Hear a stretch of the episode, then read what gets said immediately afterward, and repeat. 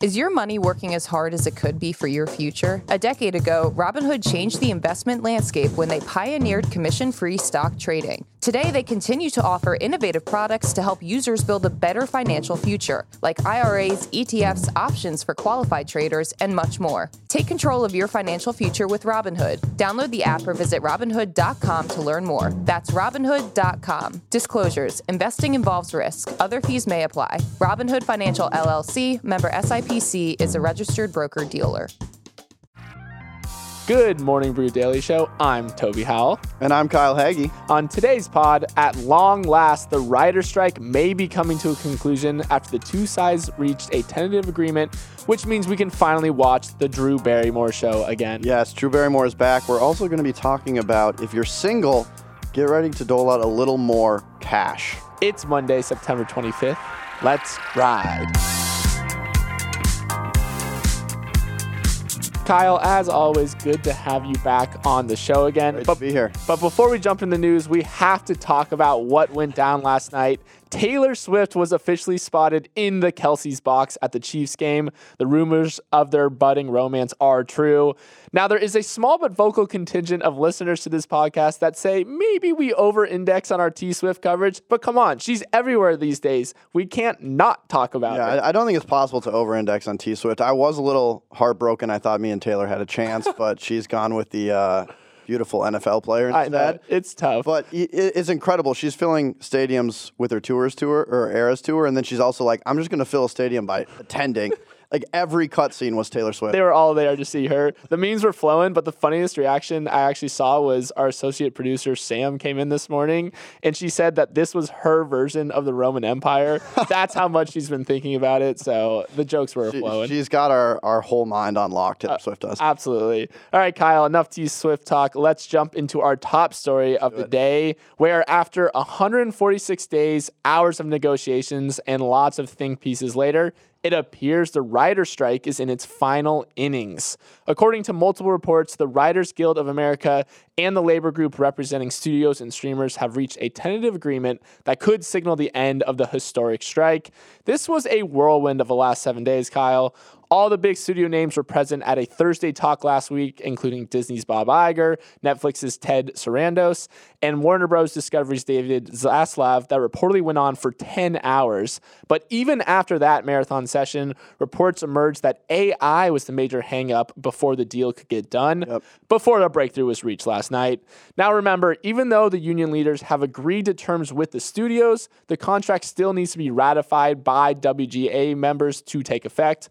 But the U- union's negotiating committee called the deal exceptional and said it provided meaningful gains and protections for writers, so it seems likely that it will be approved. And also, I just want to call out that this deal only involves the Writers Guild, not SAG AFTRA, which includes all the actors. That strike is still going on. But Kyle, it remains to be seen what exactly is in this deal, but I can't believe this thing is almost over. 14 weeks. It's been right. a long time. It's there is some unfortunate news in this deal, which is Jimmy Kimmel will be back on air. Uh, just kidding, Jimmy. Uh, yes, I mean the strike began on May 2nd. It was actually days away from being the longest work stoppage in the history of the WGA. WGA has over 11,000 members, and it's really interesting. You mentioned AI being a big deal here. We don't know the details, but emerging versions of this tech have already been used in films, and so they really wanted to get this kind of uh, legally set, the constraints set mm-hmm. before this uh, continues to go on. They like de-aged Harrison Ford. They've been using Anthony Bourdain's voice in documentaries. Obviously, he's, he's, no longer with us. So the tech is actually being rolled out, and they definitely wanted to get in front of that. Yeah, it is kind of crazy that AI we weren't even really talking about before this this year, and then this was the last thing that was hanging up this massive uh, kind of deal between the writers and the streamers. and this strike though definitely has left its mark. Filming in Los Angeles declined 29% between April and June 2023 compared to the previous period last year, and then so many projects were put on hold from I mean Venom 3, Gladiator 2, Deadpool 3.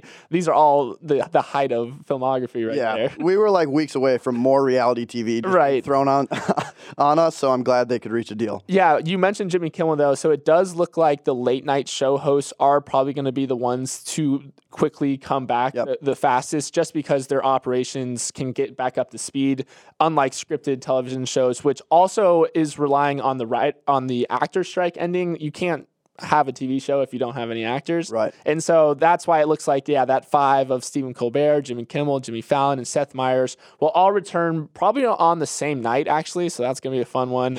They've been hosting a podcast during the, the strike. Oh, really? Called Strike Force 5. It's released six episodes so far. I don't know where they are on the charts compared to us, but I hope I hope we're above them. But then, yes, also the daytime talk shows like Drew Barrymore's show will be able to come back as well. So all those tearful apology videos on Instagram, if she had just waited a week, none of this would have Right. happened. Yeah, it's so tough timing. I, I think uh, the world probably heard Strike Force Five, and they were like, "We got to get this.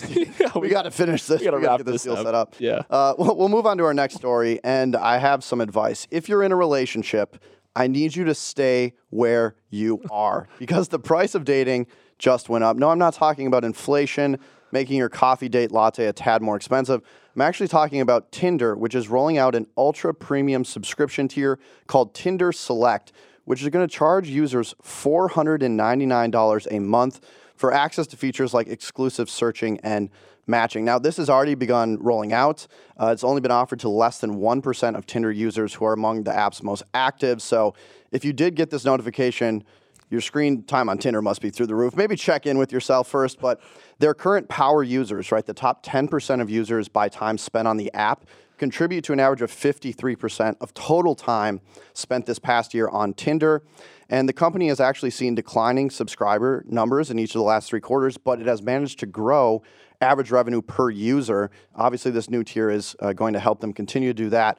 Wall Street really likes this move, not just because they can now swipe right after getting off of work at 11 p.m., but analysts at JP Morgan and Chase actually raised their price target because of this new uh, tier. So, Toby, are you dropping 500 a month to keep getting ghosted? I'm certainly not. Luckily, I am in a committed relationship, so I don't know if I will be testing out this feature, Celia.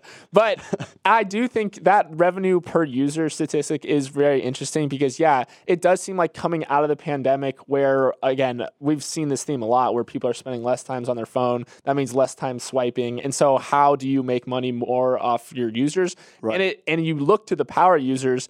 Also, expensive and exclusive dating apps are definitely on the rise. I mean, in 2022, Match Group, who owns Tinder, bought The League, which was this invite only dating app that targets ambitious career oriented singles. And they have a VIP plan that costs $1,000 per week, Yeah. not even per month, per week. So it's crazy how it is interesting, too, to see that these, this per week pricing plan is now becoming more and more of a thing. Most usually software's priced in month cycles, but for some reason, I think it's because people just oscillate s- back and forth between deleting Wanting it- the app, deleting yeah, deleting app. it, wanting it, deleting it, and so maybe you want that weekly plan instead of a monthly plan, and so. Uh, Hinge just rolled out a premium sixty dollar a week plan as well, so we're seeing this shift into monetizing like the the more week to week proclivities of people. I also like this because Tinder Select apparently was originally rolled out as invite only for quote hotties and celebrities. So maybe maybe if you did get the notification, it means you're either hot or you're famous. So that that's good. They,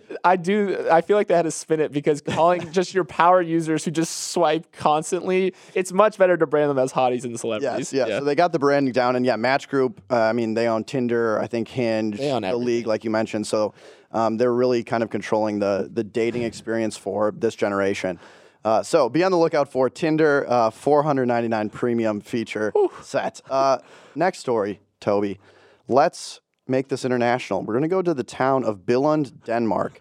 Not for its fantastic biking or great Nordic cuisine, but because it is the HQ of the Lego Group, which I do want to say Lego. The name is derived from the Danish words leg godt, meaning play well. So that's a fun fact for the audience. But why are we actually talking about Lego? Well, like many companies, it's really sought to reduce its overall carbon footprint. Consumers want companies to be more sustainable, and the earth is literally on fire. So they've tried to do this. However, they actually just abandoned their highest profile effort to ditch oil based plastics from their bricks. Basically, after finding that if you count the entire manufacturing process, the carbon footprint would actually be higher. It really demonstrates like the complex trade offs you have to make to reach these sustainability goals. And it's not as simple as just subbing out one material for another because it, it has so many knock on effects. It doesn't mean that Lego's making no efforts. I want to commend them. They're on track to eliminate single use plastic bags used in packaging its bricks by 2025. Um, which is very exciting. And uh, they had a great quote from Neil Christiansen, who's their chief executive, basically saying, "quote In the early days, the belief was that it was easier to find this magic material or this new material that would solve all our problems." And Lego now realizes it, it's not going to come down to one material. You have to look at this holistically.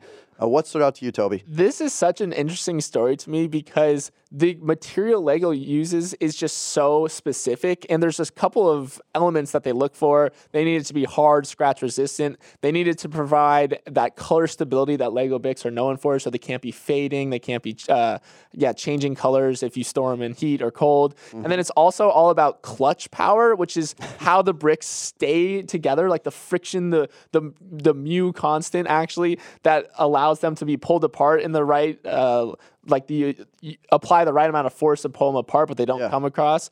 Uh, they don't come apart when you don't want them to. So it is so interesting that yes, Lego is committed to being sustainable, but they tried to roll out this new uh, different type of plastic that was more sustainable, but it just wasn't performing the way they wanted it to. Yeah. And yeah, and they found that revamping their entire factory system would actually cause it to be less carbon efficient mm-hmm. than, than more. So so interesting that like Lego and uh, sustainability uh, Venn diagram is so interesting to me. the the fact you just said clutch power and mu constant. Your 10th grade science teacher is like, very happy. I did a great job. Yeah. I, I also think they're doing uh, a big focus on this replay program, which is basically letting people donate their old bricks. They're rolling them out to charities, but they do want to get the business model to where they can collect users would or customers would actually get paid to bring their Legos back and then they would resell them. And so their main goal yes, they want to lower their carbon footprint. The best way to do that is to reuse and not just recycle. So I thought that was really interesting. So it seems Lego is is doing a lot in this space. It's also a giant company that had 8.7 billion dollars of revenue in 2022, and so many large companies are kind of facing this sustainability conundrum. Yeah, I definitely do want to call out that Lego.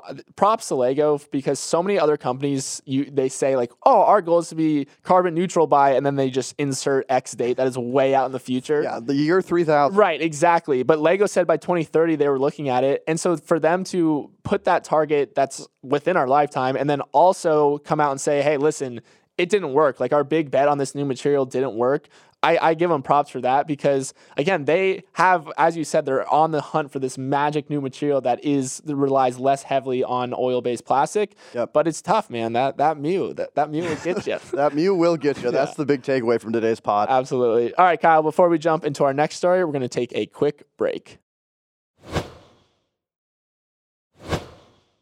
All right, Kyle, it's Monday, so let's do our winners of the weekend segment where we bring you two stories from the news that feature someone or something that had an especially good weekend. I won the pre show game of who can do the best Neil impression. so I'm up first, and my winner of the weekend is Usher because he's hosting the Super Bowl halftime show. In a year where Beyonce and T Swift made all the headlines, it was a man who's been in residency in Las Vegas for the past two years who has landed the primetime show. One nugget I found especially interest- interesting about the Super Bowl halftime show in general is that Roc Nation, which is the management company founded by Jay Z, is actually in charge of choosing who performs at the Super Bowl.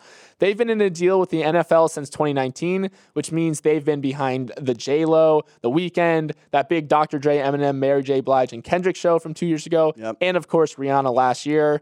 Kyle, I for one am pretty excited about this. I feel like Usher has been in residency for the past few years, so people have stopped thinking about him a little bit. But all that means were people were coming to see him in Vegas rather than him coming to our cities. so are you excited about this choice? I'm very excited. I, I think about Usher every day. I, I will admit. No, I have a fun fact about Usher, and that is it was my first ever concert. I went hey. to, it was like in ninth grade. I think that gave him a lot of confidence when he saw me in the audience, and, and I'm glad that he's ridden that confidence to the Super Bowl show. All the way to the big stage. Yeah. I do want to talk about how Jay Z has kind of revamped the process of choosing who performs at the Super Bowl halftime. So, one of the big things he did was come in and make the shows reflect the cities that the Super Bowl is hosted in. Yeah. So, remember, J Lo brought out Shakira in Miami, so you can see kind of like the synergy there.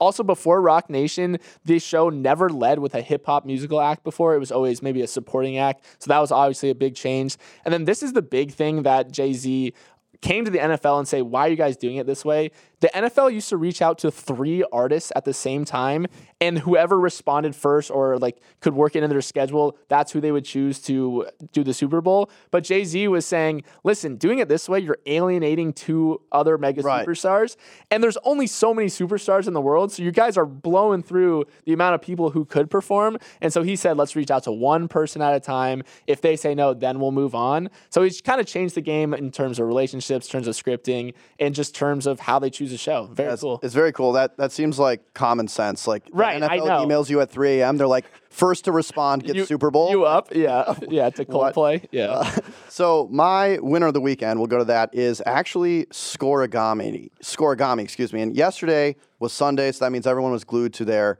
TV for football. And one score in particular really stood out, and that was the Miami Dolphins beat the Denver Broncos 70 to 20. Yes, you heard that right. They scored 70 points. Now, there was a ton of records set in this game, which probably includes the most beer drank from depression in Denver. But the real winner from this weekend was Scorigami. So if you don't like NFL, but you like puzzles, this is for you. If you're not familiar with Scorigami, there's an NFL Twitter account called NFL underscore Scorigami, which tracks these scorigamis, which are unique final scores across all of NFL history. For example, let's say the score 21 7. That's very common. So if a team or a game would finish with that score, it would not be a scorigami. But the score of 70 to 20 is pretty rare. So rare, it has never happened in the NFL history before, thus became a scorigami, and it was the 1,077th unique final score in NFL history. And so this season alone has already brought us two scorigamis. It's pacing quite well because last year there's only four in the entire season. So my winner of the weekend was a scorigami. Because Taylor Swift was also involved this weekend, I'm branding this as a swift agami. Thank you. that sh- that word has probably never been uttered in history. So congrats on being the first. I one. got the trademark. This is a classic thing. If you are not, and I know we have a few people who listen to this podcast who aren't sports fans, but if you want to be involved in the NFL without actually caring about the NFL, definitely follow this Twitter account because it is so popular whenever. So the way it works is that as the game progresses, they give a percentage chance that the game finishes Yep. in scorigami. So you can see the excitement build throughout the, the, the, the game. And so this one, whenever a scorigami happens, like the account just blows up, gets retweeted. Like people are more excited for that to happen than anything actually happening in the NFL. So highly recommend following it. Uh, it's a great account. And if you don't like the NFL, this is a way to, to like it. Exactly. It's very fun. So let's move on to our final story of the day. And Toby, you know when your parents go on vacation and they bring you back like just the weirdest shirt or some odd trinket? It's just like the worst gifts of all time. Well, NASA is not like our parents. In fact, when NASA sends something on vacation to space, it absolutely delivers when it comes to bringing home souvenirs. What I'm referencing is the seven year OSIRIS REx mission by NASA, which just ended on Sunday uh, with the return of space rocks from the asteroid Bennu. Scientists who were working on this mission endured many twists and turns. It actually took seven years to get this project greenlit by NASA, but their perseverance paid off. This actually became the first American spacecraft to retrieve material from an asteroid, and it brought back just a staggering amount of matter from space. For scientists from around the world to study, this asteroid Bennu is really cool. It's currently a million miles away, but scientists think that there's some kind of hidden hints about how life formed on Earth in this asteroid. So they're going to study it and see maybe how like prebiotic life came to be on uh, on the planet. Toby, uh, what's the best souvenir you've ever got, and does it compete with the space rock? Yeah, it certainly wasn't asteroid dust. I think it was just one of those small baseball cups from uh, a Tampa Bay Rays game that, that are shaped like a, a helmet. Not exactly space dust, but yeah, it's so interesting that one of the theories about where the elements of us came from is from asteroids crashing into the Earth. Right. So it's so interesting. We're looking for elements of ourself in this asteroid that is millions of miles away. One thing I thought was interesting too about the mission is that obviously it's super difficult to pull off logistically. You got to meet an asteroid as it's orbiting through space, land on it, uh, retrieve a sample, and make it back to Earth. And everything was going smoothly. But when the when the craft landed on the asteroid back in 2020, it was supposed to kind of punch into the surface and just test it. And it was they described it as like a pogo like stick where it's supposed to just hit and bounce off. But it turns out asteroids are a lot softer than scientists expected, and so it ended up penetrating the asteroid by about one and a half feet, oh, which wow. is deep, and it left a crater of around 30 feet big. Again, the, these asteroids, we thought it would be like a rock. Turns out it's it's kind of just a ball of dust held together by not a lot of gravity. And so that's one thing that you you wouldn't expect is that we always imagine these asteroids just as these big rocks, but apparently they're coated with this fine surface, and we penetrated way too deep. That, that's really interesting. I love this quote from Bill Nelson, who's the administr- administrator of the space agency. He said, quote, this mission proves that NASA does big things, things that inspire us, things that unite us, and things that really show nothing is beyond our reach. So a big a big W for NASA. Big W for humanity in general, too. All right, Kyle, let's move on to our final segment of the day, which is a preview of the week ahead. Usually Neil does this segment, but I'm taking it off for a spin, Kyle. Up first, pour one out for those red envelopes from Netflix that used to get our hearts all aflutter when we saw them in the mailbox. On Friday, Netflix is shipping its final physical DVDs. Obviously, it's been a long time since DVDs have been in style, and Netflix's DVD catalog shows it. At its peak, it offered 100,000 different titles to choose from. Now it's down to just 4,000. Kyle, best Wild. DVD you ever got from Netflix? I actually was late to the Netflix game. I don't think I ever did a Netflix delivery because I was team Blockbuster. I love I it. was supporting that business till its- last death, and I still need to make it to the last Blockbuster in Bend, Oregon. Thank you for your service, Kyle. All right, moving on. Tomorrow, President Biden will head to Michigan to support the United Auto Workers strike. Biden has billed himself as the most pro union president in history, but he hasn't yet secured the endorsement of the UAW yet. So he's kind of killing two birds with one stone with his visit to the picket lines. Now, this is not a normal move for a president. In fact, University of Texas at Austin historian Jeremi Suri told Reuters that Biden is likely the first president to publicly support striking workers since Theodore Roosevelt in 1902. Wow. Big deal, Kyle. Then, as you know, I'm excited for the Ryder Cup to kick off on Friday. It's a three-day team event uh, in the golf world, starting at 1:30 a.m. Eastern. The U.S. team is listed as slightly uh, slight betting favorites over Team Europe.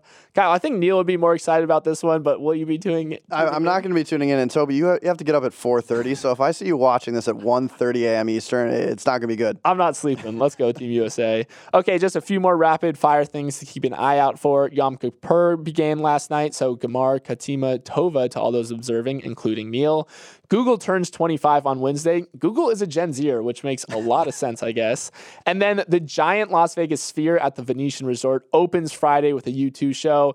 And you know, I'm asking if we can get the Morning Brew to expense some tickets so we can get out We there. have to go. All three of us, you, me, uh, and Neil, we'll, we'll do it, Kyle. All right, Kyle, that's all the time we have today. Thank you, as always, for jumping on the show. Let's roll these credits. Our email address is morningbrewdaily at morningbrew.com if you want to send us your thoughts on the latest Toby and Kyle edition of the show. Emily Milliron is our editor and producer. Sammy V and Raymond Liu are our associate producers. Uchenna Waugo is our technical director. Billy Menino is on audio. Hair and makeup was also at Arrowhead yesterday in the Kelce's box, so something to keep an eye on there. Devin Emery is our chief content officer, and our show is a production of Morning Brew. Have a great week, everyone.